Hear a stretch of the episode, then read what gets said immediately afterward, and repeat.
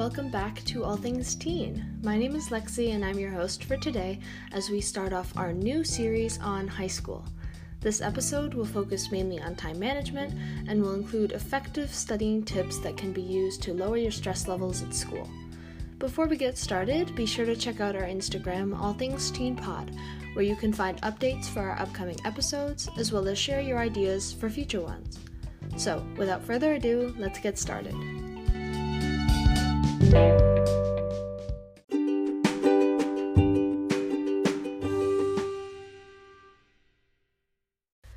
So, as you all know, time management is the process of organizing and planning on how to divide your time between specific activities. Good time management enables you to work smarter, not harder, so that you can get more done in less time, even when that time is tight and pressures are high, especially in high school. If you fail to properly manage your time, there will be consequences, such as inefficient workflow, missed deadlines, poor work quality, and most importantly, higher stress levels. If you spend a little bit of time learning about the time management techniques I will show you, your future will benefit from it. So, before I start, let me give you some advice. In order to keep on top of your schedule, you need to not waste time. It is most important that you stay motivated and focused on what needs to get done. I understand that it is a difficult thing to stay on track with all the distractions that we have now, but just keep your end goal of success in mind.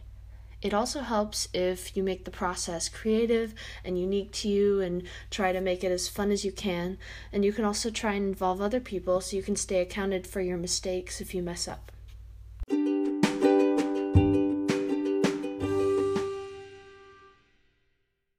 Alright, now let's get into the good stuff. So, when it comes to improving your time management skills, you need to make time for planning and organizing. During this time, you should create a schedule, whether it's a daily, weekly, or monthly schedule. If you want, you can color coordinate things like school related tasks, family events, and hanging out with friends, so you can just neaten it up a bit. This schedule could be created using an app on your phone or computer, or just using a plain old notebook or school agenda. I've used all four options and they all work for me, and I personalize it the best I can, and it's such a fun experience. If you choose the first option, there are many apps made to help with time management and scheduling. So, if your goal is to keep your calendar neat and order, try using Cal or a calendar. If you want to use a to do list instead of a calendar, try using Trello. It is important to keep in mind that time for flexibility should also be incorporated into your schedule. In other words, make time in your calendar when you are allowed to mess up and get distracted. This will help you not feel stressed about those unplanned interruptions that we cannot control. Also, it is imperative that you consider whether or not you are a morning, afternoon, or night person. If you go to our Instagram at All Things Teen Pod, you can find the link in our bio that leads you to two different quizzes that you can take that will help you determine your biological prime time.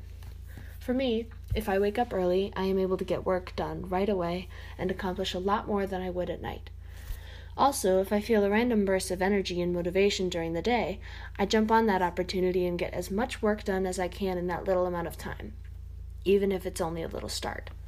Personally, I lose motivation when I'm studying for a test for a long period of time in the afternoon, since that's not my biological prime time after school.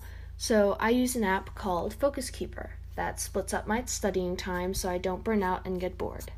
This way, I get a lot more work done since I am extremely focused for a small period of time and I can earn a rewarding break at the end of each session for food or nap.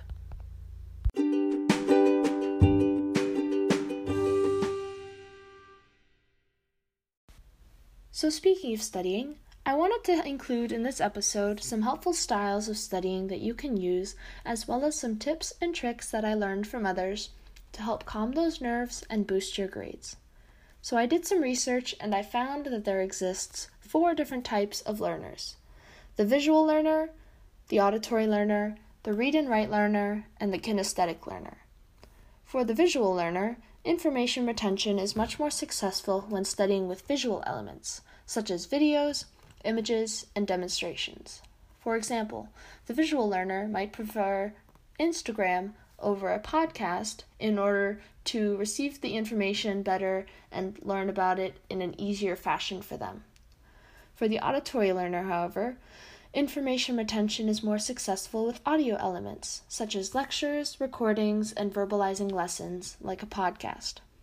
The read and write learner, for them, information retention is more successful when studying with textbooks, note taking, and verbalizing lessons, which is kind of like going to school.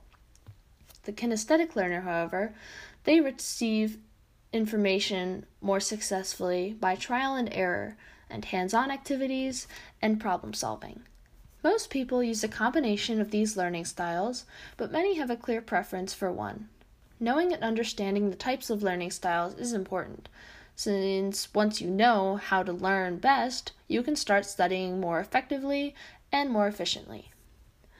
So, now that you know what kind of learner you are, let's try these study tips.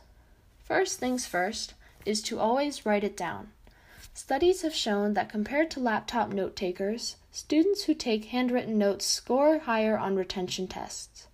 These results were even seen when the test was delayed by a week and all students were given additional study time.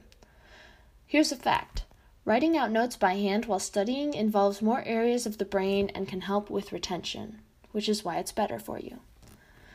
Another thing is that mobile technology has the potential to turn everyday idle time into productive learning, which is why you should try and study on the go. Use your spare time to review your study materials like on the bus or in the car, and it can give you a quick boost of information and spark your memory. A study by StudyBlue.com found that 20% of respondents use their smartphones to study while commuting. Here's a fact mobile learners study 40 additional minutes each week by studying everywhere they go. It's pretty easy to think about it because you have so much extra time when you're commuting. If you're driving, you obviously shouldn't learn and study while you're driving, but if you're on a bus, if you're on a train, if you're on a plane, if your mom or dad is driving you to school, then definitely study in the car. It's a great way to study and it's open free time for yourself and use it. The last one is to set up a reward system for your study session. It is very important to make sure that rewards are small and frequent to keep you motivated. I talked about this earlier, but I want to make sure that it's really getting there in your head. Because rewarding yourself after an entire chapter may be too much information to take in before a break and can be discouraging yourself. Study breaks that involve social media or TV can do more harm than good to your study session, so be sure to just relax by maybe eating a snack or taking a quick break and just sitting and meditating or something. Just make sure that at the end of every study session, reward yourself with something small. So, I wanted to make sure that after you learned what kind of learner you are, you have some studying tips I want to emphasize how important sleep is. Proper sleep is a very important study skill and can help students remember better. So, forget all nighters, and you're more likely to remember details after a good night's sleep. During sleep, the brain processes and stores information learned during the day, moving it from the short term memory areas into the long term memory areas. Another important thing to do that we all should do is to eat right. While it's almost impossible to study on an empty stomach, the right foods can feed the brain and put it in a learning ready state. Before studying, snack on brain friendly foods like nuts, seeds, fruits, and vegetables.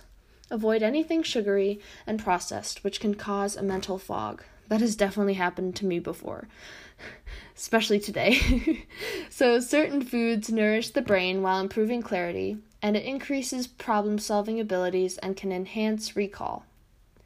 Another thing is to get some exercise and go for a run, go for a bike ride, do a little brisk walk, or even do some jumping jacks in your room. Fitter students scored almost 30% higher on standardized tests. That's a lot if you truly think about it. Exercise helps refuel the brain, making it easier to focus on your schoolwork. So, now that I talked about that, I want to also make sure that you understand that if you're a creative person, do not leave that out of your studying. Like if I I wish I was so much more creative because that would make studying so much more fun. I could use color, I can use the highlighters. I try to make it as fun as I can. All the webs and designs. Don't make it too complicated and too complex though because then you won't be able to go back and find important information.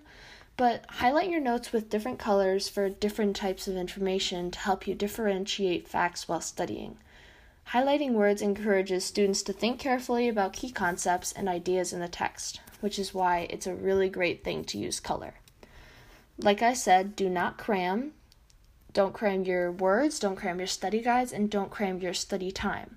It is impossible to cover all your material and learn it all in one night, so try to focus on studying the most important elements if you find yourself rushing.